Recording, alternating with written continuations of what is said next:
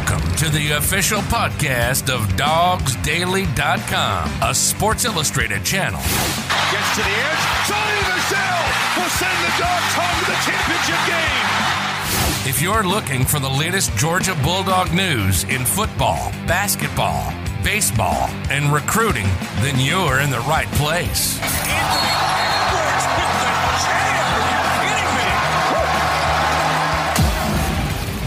By Dogs Daily writers Jeremiah Stoddard, Kyle Funderburk, and Jonathan Williams. Here's a pitch.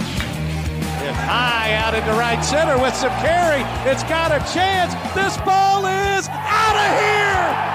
Tucker Bradley has won it. Just sit back, relax, and prepare yourself for these hot takes you're about to listen to.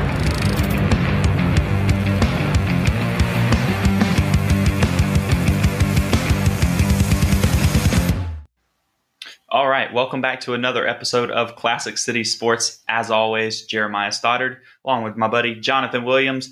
And we had kind of planned out a little bit of a show today. You know, we, we started texting earlier and said, hey, what should we talk about today? And started going over a couple topic ideas, started doing some research on things. You know, we wanted to talk about state of college football and the NIL stuff, transfer portal, which I guess is still relevant. Uh, You know, we'll get to that kind of stuff. And we were even going to get into, you know, where Kirby stacks up as a um, head coach across college football at this point now that he has a national championship. We will still touch on some of that stuff, I'm sure. Um, but a lot of news broke while we were just on our way in to actually record the show today. So um, there's obviously some updates across Georgia's you know landscape, especially at quarterback. As you can see, the title of it, there's a lot of movement at the quarterback position, or decisions have been made at the quarterback deci- or quarterback position for Georgia already this offseason. Now, there's no guarantee of who's going to start on there. There will be speculation of it, as we will get into that, you know, as we kind of go through this as well. But, you know, you got JT Daniels officially transferring out. You know, he announced, I don't think he can actually leave until he graduates in May, um, but he is officially in the transfer portal as of now. And then you also saw that Stetson Bennett came out and posted that he is coming back for one more season at Georgia. And that obviously sparked a lot of stuff. So I'm going to kick it over to Jonathan. Jonathan came in kind of hot, a little heated when he got here, and a lot of opinions ready to go. So I'm going to go ahead and kick it over to you. Was just as we kind of saw all of this start to unfold today, and then also you know uh, Jermaine Burton transferring out as well. So wide receiver leaving um, Georgia as well. So that's mixed into all of the stuff that we've got going on today. So I'm just kick it over to you and just how are you feeling about everything, and what was your initial reaction about all the news we saw today? Well, first off, I'm glad to know that off-season podcasts for us have not changed because if you're new Not here, anytime that we do a podcast in the off-season, we typically are kind of gandering on what we should talk about and kind of coming up with topic ideas, and then all of a sudden, news drops, and it's usually breaking news, kind of something that maybe we didn't expect, we're expecting for a while, and it finally happens. And this time, it was a whole bunch of it. I mean, it was just like one announcement after the other. They all came at the same time. Like right as, as soon as JT hit the portal, Stetson announces he's returning, and then Jermaine Burton got it kicked off with entering the portal as well. So a lot of assumptions being made as to why those certain players are hitting the portal or as to why those players are returning. And then there's of course, as expected, there's a lot of hate surrounding why Stetson Bennett is returning to UGA despite winning the team a national championship this last year. And first thing I'll go ahead and address is the fact that people are already starting to say that Jermaine Burton is transferring because Stetson Bennett is coming back. And I think that's just absolutely ridiculous to say and assume because A huge I'll, assumption. I'll go ahead yeah. and pull up the stats right now. I have them on my phone just to kind of give you an idea of how he was tracking in his UJ career. So this season, he had 497 receiving yards, 26 receptions, averaging 19.1 yards per reception and five touchdowns. Touchdowns were a career high, receiving yards were a career high, average receiving yards was a career high, and he had one less reception than he did last year. So obviously, involvement in the offense was not an issue with that. So to say that because Stetson's coming back means that's why Jermaine's leaving is absurd because he didn't see a drop off in his stats because Stetson was a starter or anything like that. In fact, he played better and produced better with Stetson Bennett at quarterback. So I think that's ridiculous to assume that that's the reason why he's transferring. And then just the fact that there's people hating on the guy who just won you a national championship. Now I get it. The defense did play a huge part in that, and that's part of football. It takes it's a team sport. It takes both sides of the of, of the team to success and win a national championship. And this year, Georgia's defense was better than the offense, and that's okay. Like that's how you you wanted a national championship. Everybody wanted Kirby Smart to win a national championship. That's why you brought him here. He delivered that with building an, an elite roster on both sides of the football, and it all of a sudden it matters that it was Stetson Bennett at the starting quarterback position instead of a Brock Vandagriff or a five star that has all these flashy assets with him and is dripping with tools and is going to be a future first round pick. And because it's Stetson Bennett and a former walk on, he gets ridiculed for it. And it doesn't make any sense to me because you got what you wanted. A week ago, we were completely fine. Everybody was happy. Everybody was celebrating. Everybody's like, I owe Stetson Bennett an apology. That man delivered what we wanted him to. And he did more than anything we could have ever asked from him. And now all of a sudden that he announces that he's coming back for another year at UGA, which he has expressed that he loves. He loves the city of Athens. He loves the fans at UGA, and he loves everything about the University of Georgia despite the amount of hate that he has gotten from from those said fans, he still comes back and he wants to eh, take in one last season with the University of Georgia, and it's welcomed with hate. It's not welcoming him back with open arms or anything like that. And I just think that's ridiculous. I think that's absolutely absurd that fans would have that reaction for someone to just put his guts on the line for you and did everything he possibly could to win you a national championship and delivered. Absolutely. And here's the thing that the problem with it is everyone assumes that you have to have an elite quarterback still, right? And and I get that the way that college football has turned at this point, you've seen the Trevor Lawrences, you've seen the Bryce Youngs, the um I can't even think the name Trevor right now. Lawrence. Trevor, I said that one. So then, but you got Baker Mayfield, Joe Burrow. Joe Burrow, and, and guys like that. Like I get that you've seen these guys come through and have success, but you know some of those guys didn't win national championships. Some did, and it, it, takes more than just an elite quarterback to do it. What the beautiful thing about what Georgia football has right now is they have a full team. It, it's it's a complete team. That's why you can see a quarterback that may not be an elite quarterback. I'm not going to sit here and say that he's an elite quarterback. He's not going to come out and throw for 4,500 yards. But with that being said, Bryce Young is the only Bama quarterback to ever do stuff like that too. And yet Bama's been winning national championships for, you know, a couple decades just consistently at this point. So you can't sit here and say you have to have an elite quarterback because they have had some quarterbacks go through Alabama that were not elite that led them to national championship runs that looked good at Alabama because of the team around them as well. You got to think that you need a complete team. If you're one that sits here and says you have to have the elite quarterback in order for your team to be able to win a national championship game, but then you're going to sit here and go, well, Georgia won it this year without it, but that's because they had an elite defense. It's because they had a complete team. It's because they had a freshman uh, tight end that was absolutely going off and almost had a thousand yard receiving season. Would have been the second player in UGA history to do so, including wide receivers, tight ends entirely.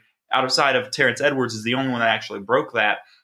And then you had a freshman wide receiver in AD Mitchell making huge plays in the big game. You had a uh, redshirt freshman cornerback that making huge plays in picking the ball off to close out the game. You had Ladd McConkey coming out there, a uh, not former walk on, but he's a freshman still, right? Redshirt He's or redshirt freshman. redshirt freshman as well. So you have these young guys stepping up, making big plays in big moments. That's why you win this game. You did win this game because your defense held up and and you know decided to really come through and help the struggling offense throughout parts of that game. But guess what? Bama had that elite quarterback. Yeah. And how far did they get? How how good was their offense in that game? With their elite quarterback because you still can win like championships with defenses and just assuming that Georgia won't have a good defense next year because of the guys leaving that, that's also not an accurate statement they will have a good defense next year they may not have the like historic defense that they had this year but they will still have a good defense it if won't be a big drop I don't know if anyone will ever have a defense like what Georgia had this No. season to begin with, anyways. But I mean, we've learned by now you don't have to worry about defense with Kirby Smart. I don't care how many guys you lose; that guy always figures it out. His his coaching staff always figures it out. They put the right guys on the field, and every single season they're going to have a really good defense. May not be elite to that standard, but it's going to be really dang good. But you talking about all these freshmen kind of segues me into this is that just because Stetson coming is coming back doesn't mean that he's going to be the starting quarterback. And now I think there's a high chance that he will be. Of course, I mean, like I said, he's the guy that just took you to a national championship, and that holds merit, and it should. But at the same time, we kind of hear this thing about how oh well, Kirby the quarterback like Kirby doesn't play the best player at quarterback. It's kind of all about how he feels about the guy emotionally or whatever. But let me ask you this. What did Kirby Smart do in the national championship? He moved Broderick Jones over to left tackle, kicked Sawyer into right guard. we haven't done that all year haven't done that all year, but he- Sawyer hasn't played guard this year at all he put the best player at that position. Broderick Jones is a young guy. He's, it's not like this guy that brings experience either. He's raw, and we saw that during his playing time this year. Another thing, when um, Tate Ratledge went down this year, we kicked Ericson over to right guard. We put a redshirt freshman in at center. Like you said, we put redshirt freshman really uh, Kelee Ringo in at quarterback, cornerback. You had a freshman, true freshman tight end come into the absence of Darnell Washington when you have guys like John Fitzpatrick, who you could have easily just used for more, just said he's more experienced. That's the guy we're going to roll with for the bulk of the minutes there and snaps at that position. And then on at the same time, you brought in another freshman, Adonai Mitchell, in the absence of wide receivers when they were banged up as well.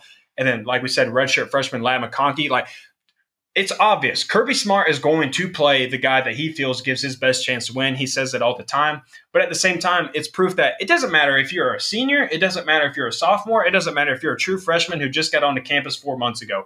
If you're the best player, you're going to play. So if Brock Vandagriff, if Carson Beck, if Gunnar Stockton is the best player at the time for this season, they're going to play quarterback. I don't care what you say about what Kirby Smart has done in the past with his quarterbacks. He's proven that at every position he's going to play the best guy no matter how much experience you have. He's going to play you. So why would he do anything different at quarterback? What makes you think that he wouldn't do the same thing at quarterback?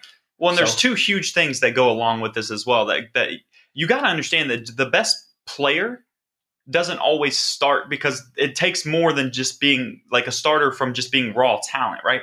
You have to be able to put things together in other aspects of the game as well, especially at quarterback position. It, it's a very Absolutely. big mental position. It takes a lot of focus and concentration throughout the week, even like outside of practice and actual extra work that you need to see from your quarterback and stuff like that. So just having the best guy start doesn't mean you have the guy with the strongest arm starting. That doesn't mean you have the guy that's the fastest starting at whatever position you're talking about. It means you have the most complete player that puts your team in. This is why Kirby always says this guy gives us the best chance to win right now. Yep. He always phrases it that way too. He says right now. Always he- it. because it's open. And so like, to go off what you're saying, like why would he change that at the quarterback position when he hasn't at anything else? And to kind of go back to what you said too with Kelee Ringo at corner, Ameer Speed started the year. Yep. He's the experienced guy. He started the year. That's how you see stuff start a lot of times. But you saw that eh, everything kind of dropped. His snap count dropped, and, and you saw Kelee come in there because Kelee was playing well. He proved that he was ready to go. And think about with him, he came off of shoulder surgery last year and didn't play at all. So he was really inactive all year outside. He wasn't even able to practice and stuff like that. He could do walkthroughs, I'm sure, and he was probably, you know, in film rooms, all that good stuff and getting ready, but he couldn't even be on the field. So he needed a little bit of time to make sure that he was ready to get out there. My point of it though is when they saw that, they made the change. They, they did. The other stuff, you know, that you saw in you talked about with you know Taylor Ratledge going down. You saw us move Ericson over and put the young guy in at center. That was because of injury, yes. And then Ericson got hurt, you know, at right guard again in the national championship game. You saw them put Broderick in and move Sawyer. That was the biggest surprise to me, is because Sawyer has not played guard all season, but because they trusted the best guy to put in would be Broderick rather than sticking somebody else in at right guard. Because we had some guys, you could have had Xavier Truss out there, Yep. and you could have had a couple other people you probably could have shoved in at, at right guard, but instead they decided to go with the guy they thought gave them the best chance to win the game by putting in a young guy at left tackle, which is going up against Will Anderson, by the way. So that shows that he's got the confidence to put a young guy in when he needs to or when they feel I mean, that best they're player ready. in college football for Exactly. And they move a guy over to right guard who is, yes, going to be a guard in the NFL, but hasn't played guard all year. Didn't play it last year either, did he? No. Like he played tackle all year last year, and you just assume that he just completely disregards all of that at the quarterback position and just decides, I'm just feeling this guy, and so I'm just going to stick with it the whole way, and I'm not going to make any adjustments to what we've got going on. To me, that's that's bullcrap. And why would he do that? Yeah, I, I don't know. But I do want you to go ahead and pull up our guy Evan's comment, the last one he just put, because it kind of helps me bring in this next comment that I have. So this is our guy Evan. shout out to Colonel Sanders. We go we call him Colonel Sanders, but it goes by Evan, I guess, on YouTube. But I'm calling him Colonel because that's how I know him by. But he's talking. So he says Bama fans complaining about injuries can shove it. UGA fans complaining about Stetson can also shove it. Coming out feisty, and I love it from Colonel. But so talking about why Georgia fans can shove it about Stetson. Here's a stat for you. So mind mind you, Stetson Bennett has not gone an entire season yet as starting every single game. He has not. He didn't do it last year, and he didn't do it this year either. Despite that, in just two seasons, Stetson Bennett ranks eighth in passing yards and sixth in touchdowns amongst all Georgia quarterbacks in history. And he was close to breaking the touchdown record this season for a single season, by the way. He had 30 this year, and I think what the record's 37. Um, Uh, yeah, the team total. the team, by the way, broke the total for touchdowns as Mhm. a team this year, like single season at quarterback. But that's including all backups and stuff in those blowout games where he had other people throwing touchdowns, all that good stuff there. But yes, so for him to do that, and he's 14 and three total as a starter. So in 17 games, he ranks eighth and sixth. two of those losses are Bama. Can y'all relax? yeah, It was Alabama. Georgia had lost seven in a row to Alabama. So everybody why- was losing to Bama. Why are you getting mad at him for losing a couple games to Alabama out of four? You said fourteen and three, right? 14 and three? So fourteen and one if you take out the Bama games that, or thirteen and one if you take out all of the Bama games that he's played. But he actually got over the hump and beat Alabama. You know how many big name quarterbacks at Georgia that haven't been able to do that? Ton. How many big name quarterbacks in general have failed to do that? I mean, good. Those grief. elite quarterbacks that you like to talk about, those Matthew Staffords and stuff like that, the Aaron Murrays I mean, college. Deshaun that played- Watson's. Good that- grief. Yeah, go outside of Georgia. Players like that that lost to Alabama because their team wasn't able to do it as well. It takes a whole team and to, to sit here and say that you have to have the elite quarterback to do it and that Stetson can't win us another national champion. All we heard all year this year, including with this this defense, right? That everyone wants to say won the championship this year, which yes, the defense was a huge part of this championship team, but it takes more than the defense. The offense still was scoring 35, almost 38 points a game, something like that. I would have to go back and look at the final Yeah. season stats at this point, but the offense was still putting up a ton of points. Yes, some of that came from the defensive help by field position and helping them score like that, but still, my point of it is this team is complete and it'll continue to be a more complete team as long as you have that and like you said earlier with with Kirby Smart you're going to have a good defense. You are. Always. So you will have a chance to win another national championship with sets Stetson Bennett because once again all year we sat here listening to you guys say Stetson Bennett can't win. We won't win the big games with uh, Stetson Bennett. We won't beat Alabama with Stetson Bennett. And yes, we lost in December. But Georgia turned around and beat them in the national championship game. So they did win a national championship with Stetson Bennett. They did win over Alabama with Stetson Bennett. So all of that gets thrown away. And immediately fans just turn around and start saying, hey, it's because of our defense. Well, where was that comment two months ago when we were sitting here telling you that Stetson Bennett is very capable? In my exact words, I love saying this because I kept saying it and I'll still say it. Guess what? Stetson Bennett, every game that he plays, that same defense got to play the same game with him. So if our defense is winning all of these games leading up to it, guess what? We're in luck. The Bama has to play against Georgia's defense again, which means you got to like your chances. Exactly. I mean, it, it just comes down to that. Like, why why do all of a sudden we have to throw that out the window and just say, yeah, we're just going to ignore the fact that the quarterback situation was the same and we still were able to beat them? And you want to know why you have that luxury as a Georgia fan and why this Georgia team is built for success? It's because Kirby Smart is one of the best coaches in college football. So now we'll get into that topic. So that was a topic we were going to discuss, and I think this is still a great topic to It's talk about talking, yeah. for for this episode. And because it kind of tells you don't worry about anything. Like there's nothing to worry about, and it's because you have Kirby Smart at the helm of your football team. So I put together a list and I put together kind of the stats of the head coaches that are also grouped in this topic of like top head coaches in all of college football. Of course, Nick Saban sits at the top. Always will until he retires. something to No- dispute. No, one's taking him down until he retires. And uh, so, and then also Dabo Swinney's in that mix. And then you also have. Jimbo Fisher and Lincoln Riley. Those are the, but th- those are just the guys that are usually brought up in this conversation. That's true.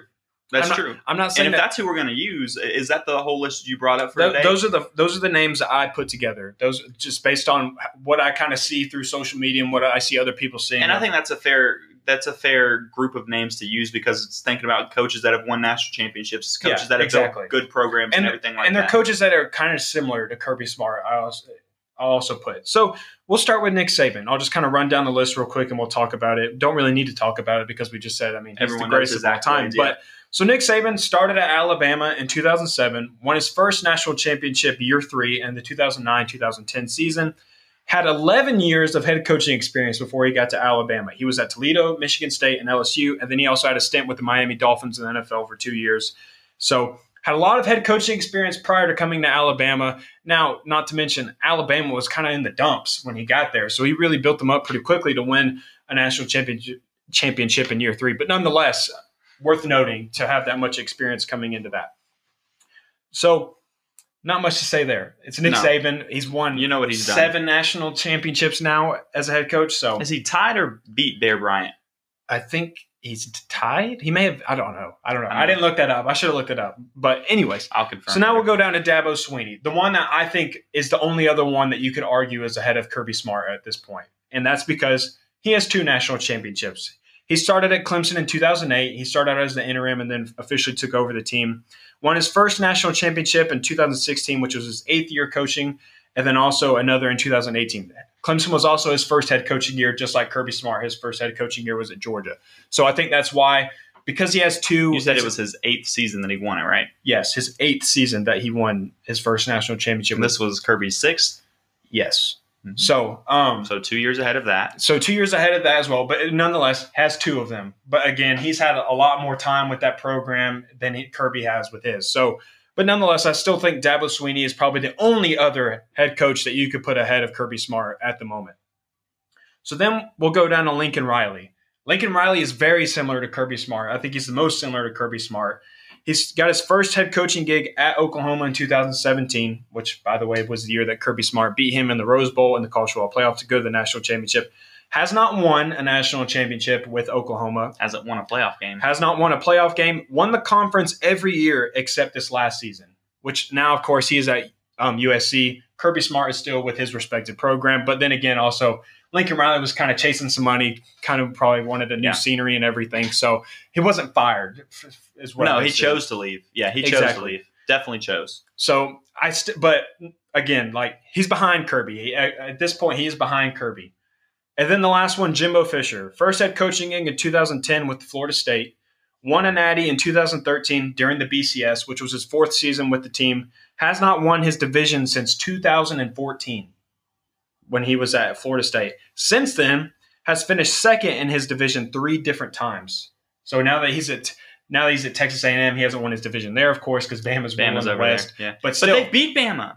Yeah, Texas have. A&M. Texas A&M is one of the teams in the West that actually beats Bama. First, Since 2012, like in going back to Manziel days, that's when they started. Like they would beat Bama every once in a while. Like and, you, and so he was also the first former Nick Saban assistant to beat Nick Saban. And you want to know who he did it with? Zach Calzada. Zach Calzada is by no means an elite quarterback. So the two assi- Kirby uh, Nick Saban assistants to beat Nick Saban both did it without elite quarterbacks. I think that kind of puts it to bed about you need this elite quarterback to beat Alabama because the two Nick Saban former Nick Saban assistants who did it did it without these elite quarterbacks. So there's that as well. So with all that being said, we kind of laid it out. The guys that who people argue as the best head coaches in college football. I think it's definitely Kirby Smart is in the top three and no further down the list. I think it's Nick Saban, Dabo Swinney, Kirby Smart right now. But I will say, as soon as Kirby Smart gets number two, kick Dabo Swinney down, and it's Kirby Smart and Nick Saban without a doubt. And the reason why is because Kirby Dabo Swinney is not recruiting like Kirby Smart does. I mean, he had holes on his offensive line, and it's because he does not put an emphasis on recruiting offensive line. And then also, he, he, he downs using the portal. He said that he was going to quit coaching when players started getting played. Whereas Kirby Smart started doing all of that. Kirby Smart knows how to play the game. He knows how to cater to his players. Whereas Dabo Swinney has showed he's, he's not very good at doing that. So I think Kirby Smart's definitely top three amongst all head coaches right now. And I don't even think it's close between him, Jimbo, and Lincoln Riley. I don't think that's close. I think Kirby Smart is without a doubt the third best head coach in the nation right now. And I, Kirby is knocking on the door for number two as well. So, and, and I'm going to put in this because I know you did some more research on this stuff too. With uh, Nick Saban, how many years of head coaching experience did, was he in, or at least in college? We won't count like the NFL because He had nine seasons in college before, he won his first one, right? But, oh, before he won his No, he won one? at LSU Yeah, he did win one at LSU. I was talking about with current programs. with current programs. I was thinking about so he won one at LSU. 2005, I think, something like that. 2006. Let me look. Check check that real quick because the reason I'm bringing that up is like when we talk about this, you've got to give like a little bit of a, a disclaimer for for Kirby Smart in the sense of how many years he's been doing it, right? And so that's why I commented when you said that it had been eight year or eight seasons for Dabo to win his first national championship. Well, it's been six seasons for Kirby Smart, so he's two years ahead of that. And then you said it took him two more years to win 2003 for LSU. 2003 for LSU. Okay. Yes. Roughly how long was he coaching For LSU. College. Oh, um, for college. head coach in college?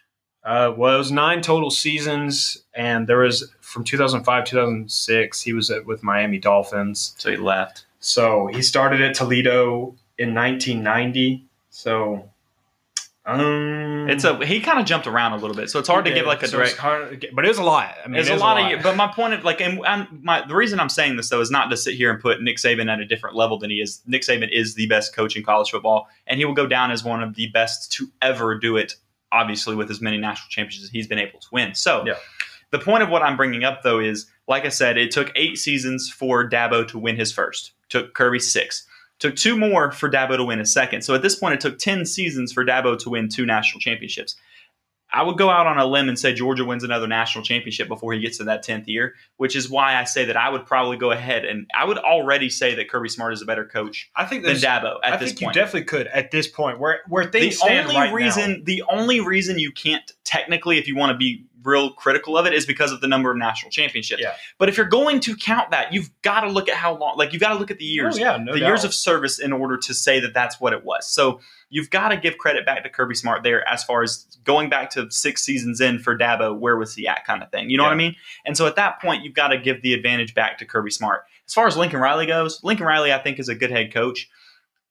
But a lot of weird stuff happened with him this year. He he couldn't Yeah. talk about coaches not winning the big games. He got, he consistently got to the playoffs and Mhm. lost every year and couldn't seem to put something together. Um, it, it just didn't really work out for him there. And Jimbo Fisher, I'm still not sold on Jimbo. He did what he did with Florida State, and then just you haven't really heard from him since. I mean, yeah, like I said, he hasn't won his division since 2014. You haven't heard from him since. Yeah. So like he, he just kind of fell off the map and he's trying to build his program back up. And yes, he's in the West. And so he has to go up against Alabama every year. He's beat Alabama. And still like in the seasons he's beat Alabama, hasn't won the conference. Yeah, I mean, he's building a ridiculous roster right now. I mean, he is. they- Their they recruiting the- class is great. the highest rating recruiting class in history. Now, part of that is because they took on what like 28 kids this year, which was like the first time you could ever do that. So I think Transfer that portal's wild. I think that record is just going to continue to be broken year after year now because once you get more years of teams being able to do that, I think more teams are just going to start doing that as well and breaking that record because you're just going to bring in mass amounts of players. But yeah, I mean, you that's the thing is that Kirby Smart has won his division every single year except his first year and then last year during the COVID year, of course, and Florida won it. So Kirby Smart brings the consistency and he's winning at a high level every single year and you're going to continue to see that and there's no signs of that dropping off portal portal exists right now that's going to continue to happen but what does kirby always do he adapts to the situation he figures things out he finds ways to continue to get elite players and he's ever since he got on campus ever since he got on campus he has been recruiting at elite level every single year i mean i don't think he he's been outside of the top three in recruiting maybe once was it or i think maybe every single year he's been in the top three in the recruiting rankings besides his first year that he was here when he didn't get to recruit the whole cycle so i mean Kirby Smart is doing exactly what, or uh, Kirby Smart is doing what a lot of other head coaches have failed to do, which is be consistent every single year. I mean, why did why did Mark Richt get fired from UGA? Because he kind he would stay at got that tired of that 10 win season. yeah ten win season, and then every now and then you mix in an eight win season or a Yeah. nine win season. You don't see that with Or Kirby Smart or a seven win season. Yeah, even worse. But you don't see that with Kirby Smart. You haven't seen it yet, and you won't see that with Kirby Smart at all. So I think there's I think you definitely could say it right now. Kirby Smart is the, a top two head coach in college football. If you're doing it right now, if you're doing it based kind of like all time of current head coaches, then you probably lean towards Dabo Swinney. But if you're going off of like as it currently sits, like who would you rather have right now? I think majority of people would take Kirby Smart over Dabo Swinney. Oh, especially after you just watched Clemson fall apart this year. Yeah, Clemson just absolutely again, something apart. that Georgia has not Derailed. done yet. No, we get- Kirby Smart has consistently built the program up each year, and they've gotten better and better as as the time has gone under him. Now, granted, they did make a national championship game appearance his second season. At that point, me and my buddies that I talked to at the time would always look at each other and say, I mean, think about how far ahead of schedule Georgia is right now. And so that's something you've got to remember that Georgia didn't drop off from there. Georgia was way ahead of schedule, and they had to kind of catch back up to where they were supposed to be, kind Yeah. of thing. Kirby Smart did not pull a, a Ed Orgeron by any No, means. no, he did not. He was very much back in in the discussion every other. You know, the next year, the very next year, it was Always a game against the. Alabama in the SEC championship game that would that decided the fate of whether or not they made the playoffs that year. You know, and then the following year, you keep you can keep going on with the list of they were one game away from being in the playoffs like each year after that, basically. Um, and so that's just sometimes things like that happen. It is what it is.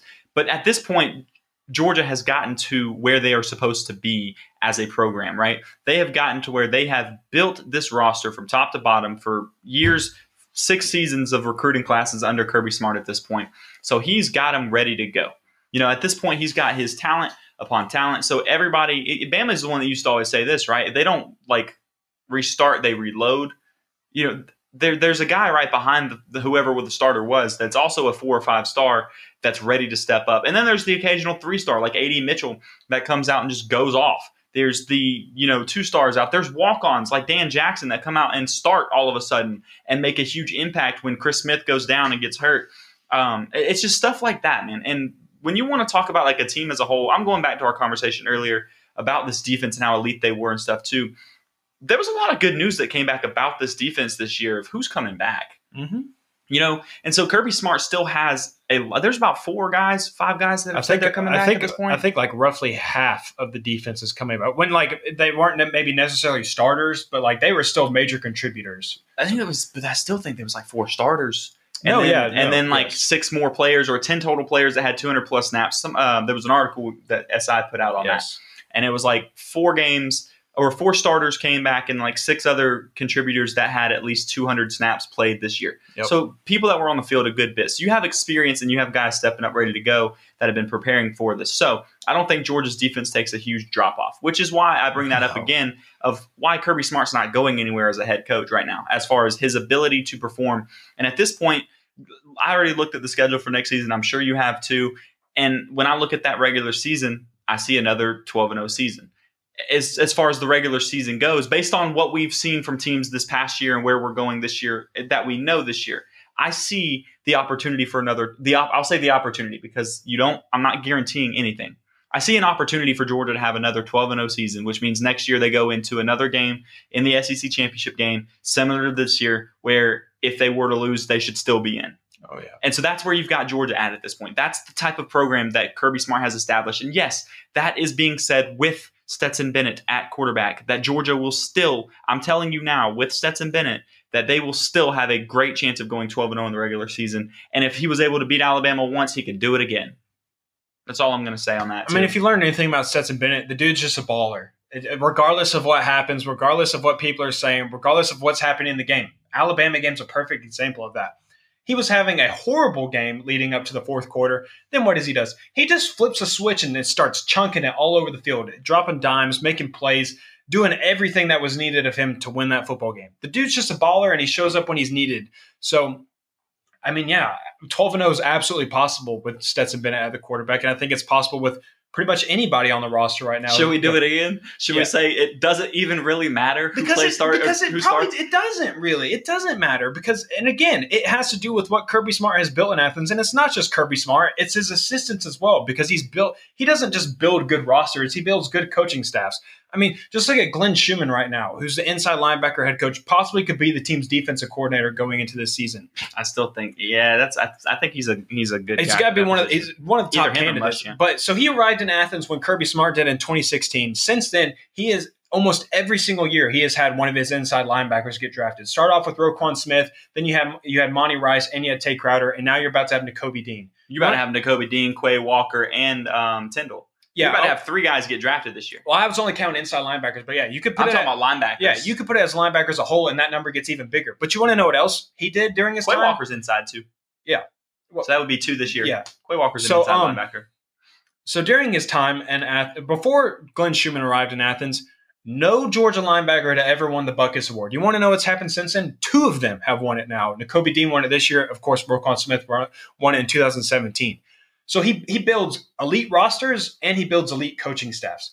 What else could you ask for from a head coach? And so then again, this all ties back to what I was saying earlier, as in, don't worry about roster movement because again, Kirby Smart has built this team for success. He's prepared his team for success when players go down. That was showcased this year better than any other season. We had more injuries on, on both sides of the ball than we had ever had. Almost, I mean, uh, like I'm gonna bring this back up too. Then, yeah, just because Bama fans don't complain about, about injuries, Alabama. They can shove it because Georgia was injured all season long, and they still didn't get certain people you back. never saw a drop off. You never saw a drop off when those injuries happened. Whether it was quarterback, whether it was wide receiver, whether it was at safety with the walk on playing safety in replacement of Chris Smith, you never saw any type of major drop off. And of course, there's still some drop off skill wise, but you never saw this dramatic, drastic, Dramatic. yeah, Or dramatic or whatever. drastic, whichever one you Whichever, combine them, but yeah, whichever, whichever, one. adjective you would like to use, you never saw that. So again, Kirby Smart knows what he's doing. Trust him. We've learned that. Everybody's learned that by now, or at least everybody should know that by now.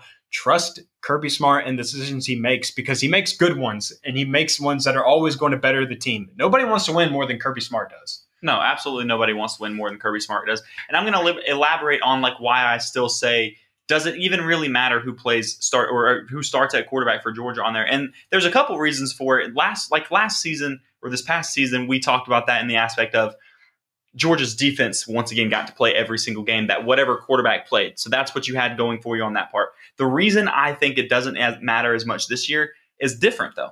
I, I, I take a different approach with it because at this point now I say with Stetson Bennett, yes he can beat Alabama. Yes, he can win you a national championship. Those questions have already been answered. So yes, I know people are going to sit here and dispute that he could do it again and all that kind of stuff. We've seen proof that he can do it. Yep. So you've got that option. Then you've got Carson Beck on the roster, who's been sitting around waiting for two seasons now, that has learned and absorbed everything, who was on the verge of becoming the starter this season before Stetson overtook him in that week of practice leading up to the UAB game, and he became the starter um, instead of instead of Carson Beck. So that's another guy that's sitting there that is absorbed, that has incredible arm talent, has shown just poise and just been quiet and just sitting there, and he's still no signs of him transferring right now. So everyone can sit here and say that they thought he. Uh, there was a bunch of people that counted him out as soon as the season even started. Right, at- right after the UAB game, they were counting him out. Well, before that, but when Brock Vandagriff walked on campus, everyone already counted him out because they didn't. No, yeah, I was just saying after that small sample size, point, people were saying, "Oh, he sucks. Like we don't need him anymore. He Yes. sucks." Like so that was like what everyone counted out. So, but I'm here to tell you that that's not the case. That I'm here to tell you that he's still there to compete, at least as of right now, until something changes on that. We take the same approach that Brooks Austin does. I'm not going to sit here and report on a kid transferring or leaving until they actually come out publicly and say it. 100%. even though we knew at this point that JT Daniels was gone, it wasn't official until today. So nothing from SI or from us came out saying that he was transferring until it was official and he announced it himself or, you know, ESPN announced it today too. So once all that became public, at that point you could talk about a player leaving. At this point in time, when you've already seen Stetson decide to stay and you've seen JT leave, at this point it tells me that Carson's not going anywhere because they had a meeting apparently or somebody did and they came out with a collective decision of you know not maybe together because i don't think stetson necessarily made jt leave kind of thing but my point of it is i think they came down and said hey we need decisions from people. Yeah, i think this is the day to decide. So which tells me carson beck is sticking around for this season or at least for right now for spring ball. Maybe that'll change if he goes through spring ball and realizes he lost the job again. At that point you never know but i'm not counting him out on that. And so there's a gnat or something flying in front of my face.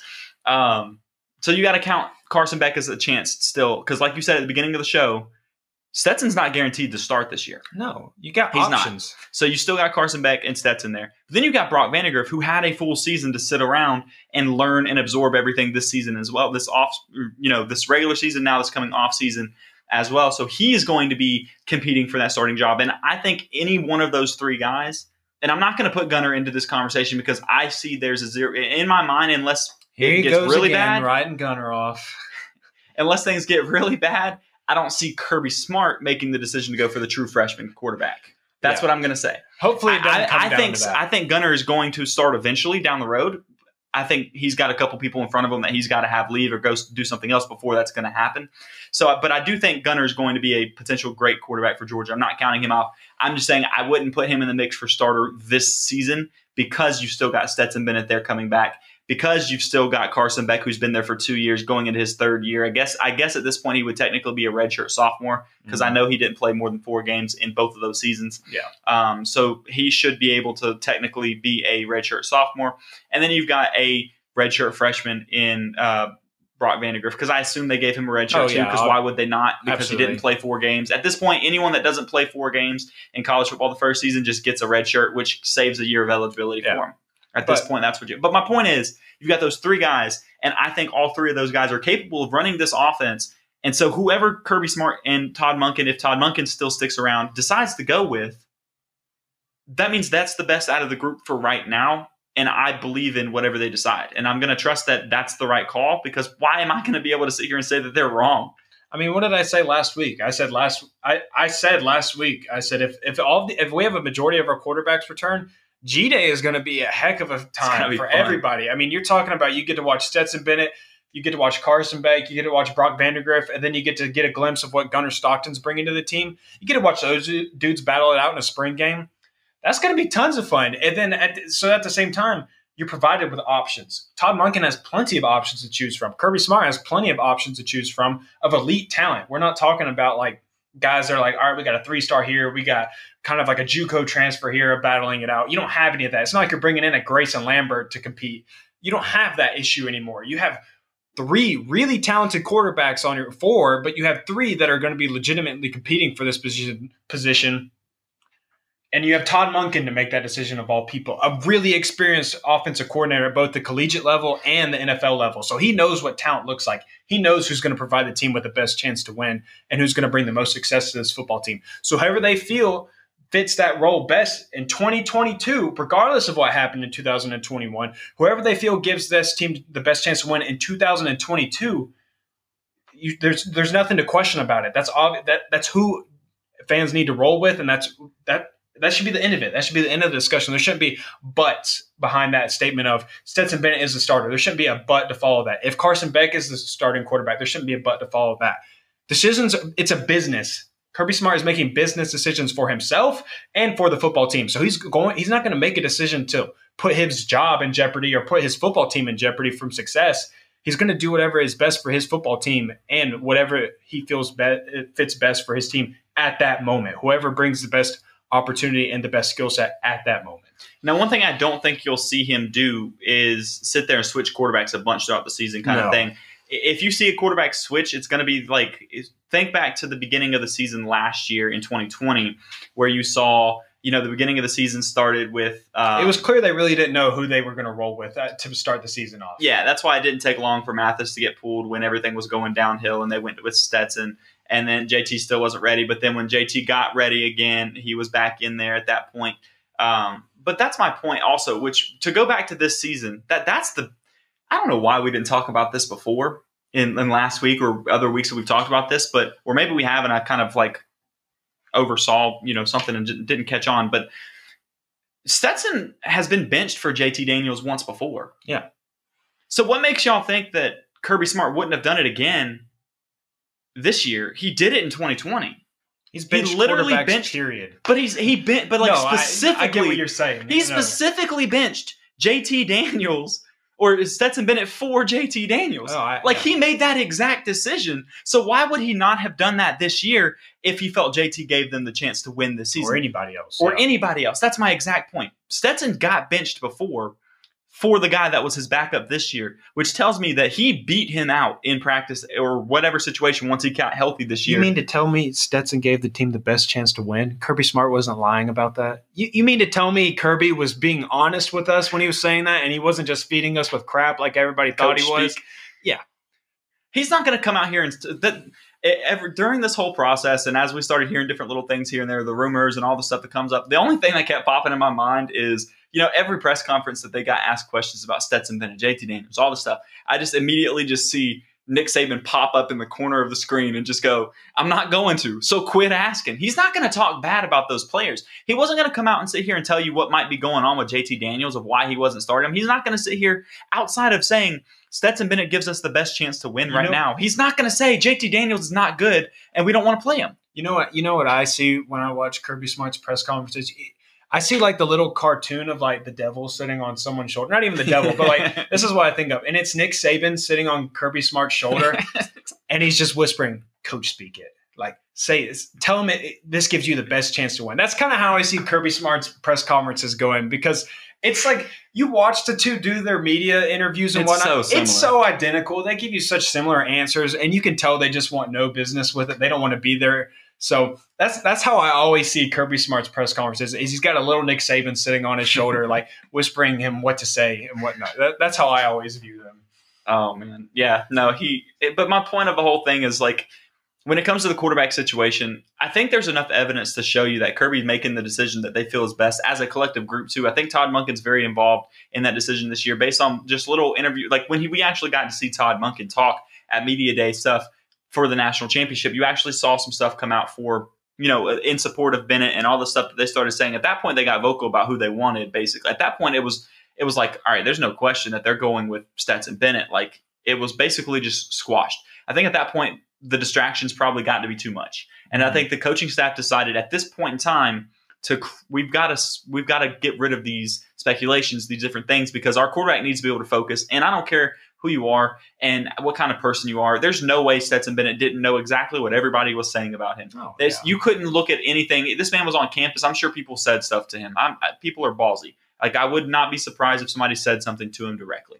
And he he was there. He saw everything that was going on. Yeah, he used the flip phone, and so he wasn't on social media and stuff like that. But like he's everyone around him is. Every family member that he has was on those things and saw the stuff. Every teammate that he has clearly saw the stuff too I mean- and showed you that they loved the, The guy. The media was telling Stetson what the what everybody on social Yeah, media was saying. every- He every didn't have to interview. have social media. Every they, interview. they were telling him what they were saying. every interview he was he was like well they go well have you heard this criticism of you yet have you heard that the, everyone is saying that you can't win big games or you're not a good quarterback and stuff like almost directly like and, and that's just sad it's so sad to see all of that pushed down this kid's throat and I think that's what the team decided. I think Kirby Smart, Tom Monken, and them decided, all right, we're going to squash this because it's becoming too much. And at this point, we're on way too big of a stage to let it potentially affect us. And, you know, maybe it benefited Stetson in, in the long run at the end of it because I think there's a reason that he came out for multiple reasons, really. Um, that you, you saw his interview where he goes, after that fumble, he told himself he was not going to be the reason that Georgia lost. There's two reasons in my head that that was the case, right? First reason is he's a diehard Georgia fan. He's been a Georgia fan since he was a toddler.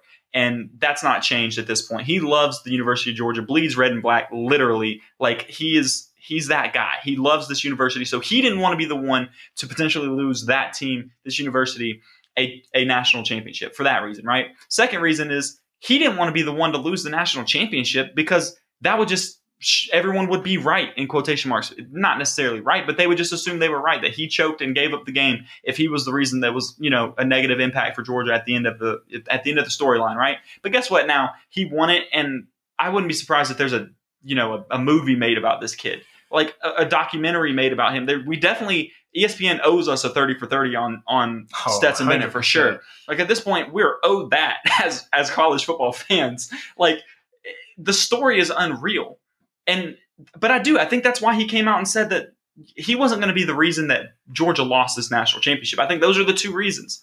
I really do. And it, it's sad that he had to think that way, at least on the second part.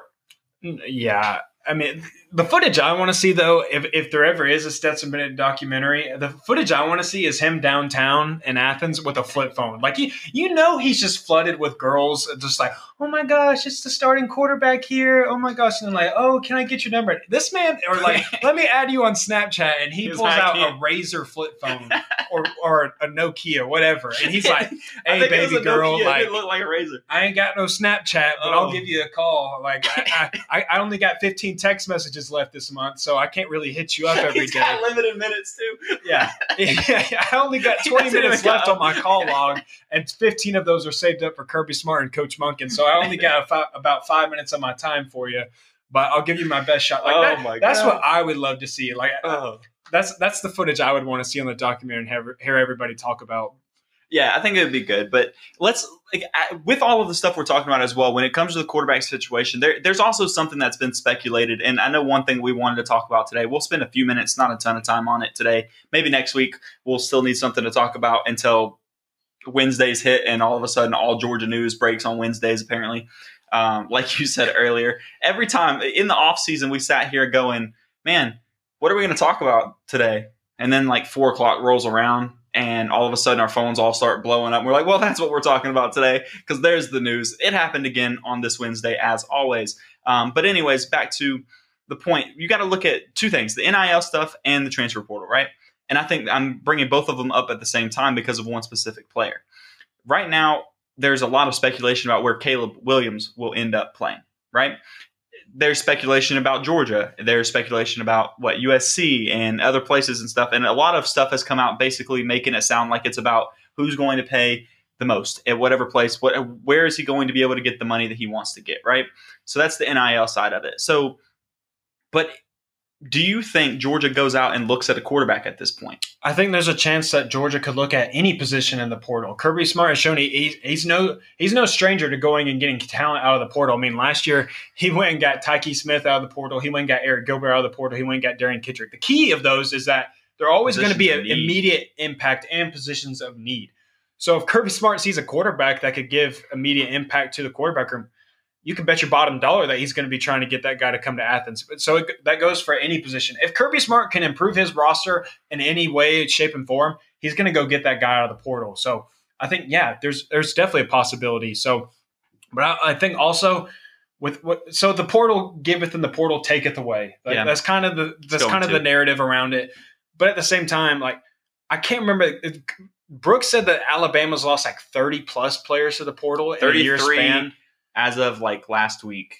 This is Alabama we're talking 33 about. as of last week, and that was in that was like no, that was since like August. August. Some, something ridiculous. It was like since August, and at that same time, Georgia had only lost like six, nine, I think, nine, something, something like that. Something like single so digits. We're talking about digits. the kings of college football are getting depleted from the transfer portal. You don't see drop off with them you're not going to see drop off with Georgia either from the transfer portal. So well, and you got to. It's like you said. It's it's it giveth and it taketh away. So when Georgia loses players to the transfer portal, if they feel like it leaves a void, they go out and they go get those players. That's why we talked about this, right? Like the defensive back room last year was so depleted at the end of the season, right? Like going into that Peach Bowl against Cincinnati, looking at like Tyrique Stevenson transferring out, and then everybody else that was leaving because of the draft. Three three cornerbacks left that season. You lost your safety. Um, like you lost everybody, right? You lost your star.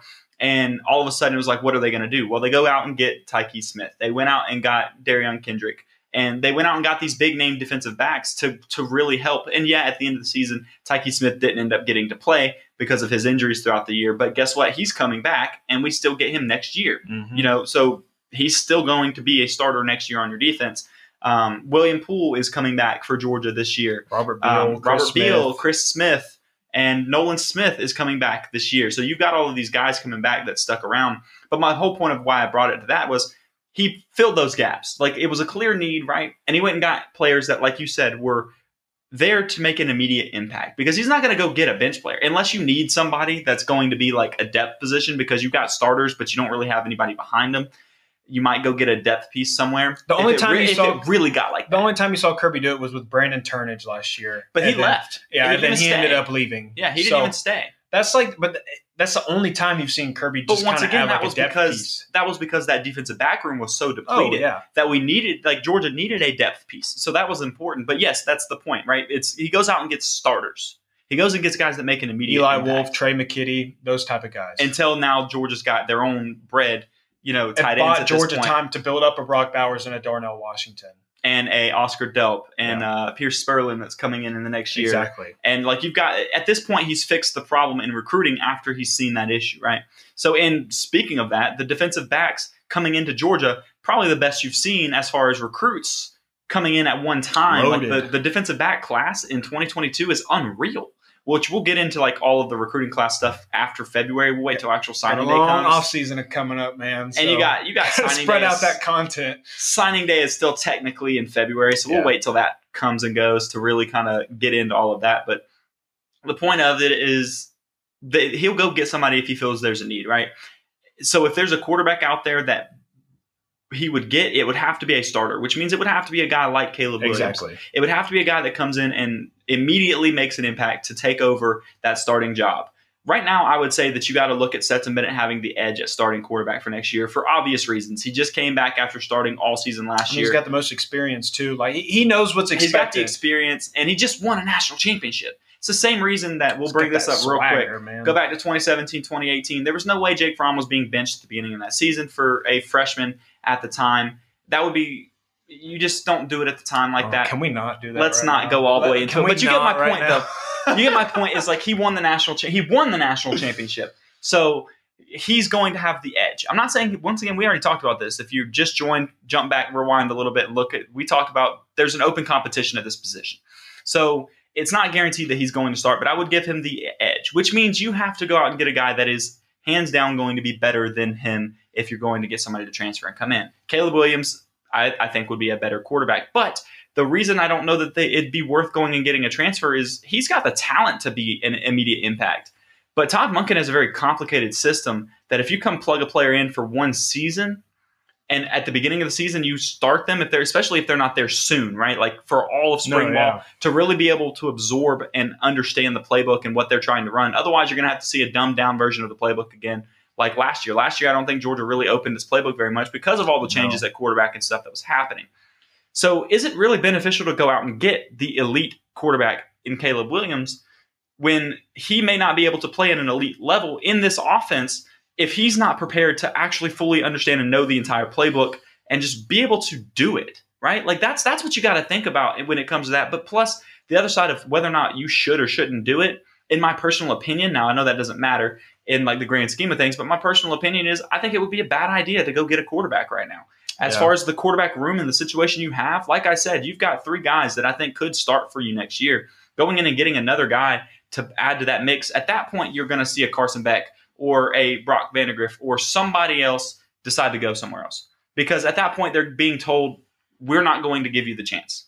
I think you have something you have to be careful of when managing a roster is you don't want to overcrowd a, any any piece of your depth chart. You want to you don't want to put too many bodies in there. You want to have options, and you have options right now, but you don't want to put too many names in that option pool of people that you could have your that you could choose as your starter. You don't want to put too many names in there because then that that kind of un, that kind of unsettles the players that are already there.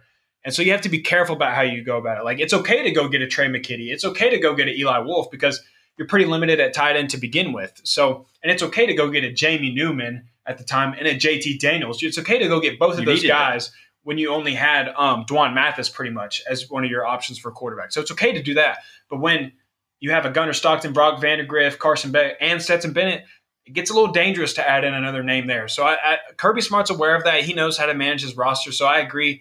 I think bringing in another guy for that quarterback room is kind of flirting with the danger territory Well, at that it. point, it comes down to like if you're going to do it, you just got to be okay as a fan base, as a head coach, or whoever around. You just got to be okay with the fact that people are going to leave. And you got to take the heat that comes with it if it doesn't Yeah. pan out. Like you have to be okay with it. You It's a to- risky call. you better be very confident in that decision to make to bring in another guy and have the confidence in him to basically be your guy that year because it very well could just be where it's him and, And, and you got to think about Yeah. the next couple of years afterwards. Like just going Mhm. out and getting that guy that year. Like you got to think about his next year after that, or or you know how long you're going to have him. So then you got to think about all right. So if if Caleb Williams were to come in, he was a freshman this year, wasn't he? Mhm. So he would have two years to play. And so you got to think, well, you don't want to tick off. He's going to be gone in one to two years. You don't want to tick off the guys behind him that you need. Otherwise, you're going to find yourself in a situation like Georgia was in at the beginning of 2020, where they had to go get two transfer quarterbacks in order to actually have like a quarterback room. I mean, Like on, that's what you run the risk of by going and getting a Caleb Williams or somebody right now. especially with how Georgia's quarterback room is set up right now. Like you could get one more year of a Stetson Bennett, and then you could follow that up with a one year of Carson Beck, and then you could follow that with a one or two year of Brock Vandagriff, and then you follow that with a one or two year of Gunnar Stockton. Like the way you have it built right now is pretty perfect. If those guys are okay with waiting their turn, like which is the problem that you're going to come into. And it's not like I'm not calling it a problem. I'm just calling a spade a spade as far as what college football is right now. Right? The It's odds of that agency. happening, the odds of that happening to me are, are slim to none. Mhm. And Slim just left the building. So Yeah. like. Because I don't see all of those guys waiting that long, especially when I think about like a Gunnar Stockton. In that scenario, Gunnar Stockton is here for what, four years before he starts, and then Yeah, he started for two long years time. You know, at that point, especially for him. And then you got to look back to Carson Beck at that point. Carson Beck, if he's, you know, Stetson's here one more year, and then Carson Beck at that point is going to be a fourth year player, still has Yeah. a couple years of eligibility, sure. But if you're going to keep him around, you're going to have to sell him on the fact that he's going to be a Mac Jones. You're, you're going to have to sell the quarterback room that, hey, Mac Jones was a first round draft pick in the NFL after playing for one season for You- us you- and after waiting behind Tua and other player and Jalen Hurts. They were all on the team at the same time. You'd have to sell it kind of like you sell your running backs. Like hey, save the trade. Just give yourself two years. Like, you, if you can wait with us for two years, we promise we'll get you your turn, we'll get you your carries, and we'll get you in a position where you're going to be drafted in the NFL. You just got to be patient with us, and it's worked for Georgia's court, uh, running back room. I mean, you don't, you hardly ever see any Georgia running backs hit the portal, and if it is, it's someone that was way below the depth chart at the time and just wanted immediate playing time. But even then, like Kendall Milton has stuck around, Kenny McIntosh has stuck around. it's their turn. Daijun Edwards is still stuck around. I mean, eh, Brian Herrien stuck around for a long time. It, it happens every year where Georgia running backs wait their turn. They know the process. So if you could kind of get that going in your quarterback room as well, just kind of say like, hey, if you'll stick with us, if you'll be patient and trust this process with us, we'll get you where you want to be. The only thing is, is that you got to start that off by showing, hey, in one to two, in just one to two years of playing time with us, we can get you to the NFL, and that starts with whoever you have next in line at quarterback. You got to show that to them to get you to believe it. But if you can, that's a big win for Georgia. Yeah, and absolutely is. And like you, you just got to really just sit back and as fans, you just got to sit back and wait at this point and just watch. And you got to be happy with whatever decisions being made. Um, I guess you don't necessarily have to be happy about it, but you don't necessarily have to be negative about it at the same time. Is that's my biggest point of what I want to say at this point of the episode is, you know, it, whoever the quarterback is going to be, that means the team feels that he's the best guy for the job. Whether or not you like the fact that he's the best job for the job or best guy for the job is irrelevant because if it is, it is. Mm-hmm. And at that point, you can sit back and you can enjoy it, or you can sit back and complain about it the whole time and not actually enjoy it. I talked about this. I was talking to my mom actually the other day. We were talking about stuff, and she's not a Georgia football fan or anything like that, but I'm a, I'm a big fan, and she knows that. So I was sitting there just kind of ranting about my whole situation with the court. We were talking about the quarterback stuff, and I was like, man, I don't understand why everyone sat back and just decided to be so upset all season long. It's a special season. It's a special year. You got to sit there and watch Georgia do something that we've never seen Georgia do in our lifetimes. And all season long, all you heard was fans complaining. Going 12 and 0 in the regular season, and, and every week it's just you don't hear about the positive stuff as much as you, you hear more negative than positive all season long. And now I'm scared that like as a George fan, I'm, I'm nervous that all we're going to do is sit here and just listen to it all off season. We won a national championship, and I'm saying we at this point because I'm talking about as a fan's perspective. Georgia won us a national championship, all of the fans, and you you got to enjoy it. Don't sit here and just waste. Don't ruin the off season by just sitting here saying our team is doomed next year because we got Stetson Bennett as a quarterback when you probably sat here and saying Georgia was doomed this year if they stuck with Stetson. I had conversations with several people that said that. And guess what? Georgia still won a national championship. What's what does that prove? We don't know what we're talking about as fans. The team knows what they're doing, and we should sit back and just enjoy it. So my my uh, request of Dog Nation is just sit back and enjoy the offseason. It's the first offseason that I've ever experienced as a Georgia fan where there's no better team than you. like you can't nobody can talk trash about your team from last nobody. year because you you won it all. Like at this point, that's like that's a great feeling. Don't squander that moment away. Like I've, I've seen a lot of people. The 2008 uh, tweets have been great. You know, every time Florida, because Florida fans are still very vocal. We're getting into my favorite um, segment that we do at different times, which is called Talking Season, and Florida fans are already getting going on that. I've already gotten into it with a couple Bookmarks of Florida fans. already full. Bookmarks are already going from Florida fans, and I just laugh every time I see somebody respond back with 2008. Somebody said 2008 win something, and I just lost it. I was losing because I was going back and forth with this fan about like, and I was being cordial. Ended up being cordial at the end, which kind of was weird, but um, they kind of saw the light at the end, I guess. But it was funny because somebody jumped in in the middle of it and just said 2008 win something, and it's just enjoy the offseason because you can actually say stuff like that. You can't listen to 1980 anymore because it doesn't matter anymore. Like they can't say it. I'll tell you uh, right now, if this is a preview for what the offseason is going to hold until August, I'll go ahead and invest in a smartphone along with, or a, a flip phone with Stetson. I'm going to join that limited plan. Maybe I'll hit up Darnell for that Boost Mobile NIL deal that he got so I can get some more minutes added on. I think Stetson needs to do that so he, he's not running out of minutes while he's trying to get this girl's number. But yeah, I, I just, it's like we've been saying during the season as well. Just just enjoy the moment. We said it every, after every single game. Enjoy the moment. Enjoy where you are. Enjoy the success that you're having because it's not guaranteed. I mean, success and winning is not always guaranteed. You just don't you don't know what could happen the next season. You don't know what could happen the next day. So just enjoy it, soak it all in while you can, and make the most of it. That's all I have to say for the off season. And as as uh, Colonel Sanders is saying over here in the comments, which thank you for being here for this episode. We appreciate the support. It's always fun when we have comments. He's carrying the chat. He's carrying the chat. right now. Nobody's saying anything but him, and he's still talking to us. But we're acknowledging it. We saw the one before this one too, which is why we laughed randomly in the middle of the show. Um, but as he's saying in the comment section right now on YouTube, is it's understandable to have some doubt in Kirby Smart before he wins the national championship, right? Like you can understand there's some some reason to doubt because you haven't done it before. But at this point, he's won it. So at this point, you've got to give him the benefit of the doubt and say that he you got to trust that he's know he knows what he's doing and that there's a reason he's making those decisions. And at this point, you have proof that he knows what he is doing. So yes, give him the benefit of the doubt. That's that's what you got to do. You really do.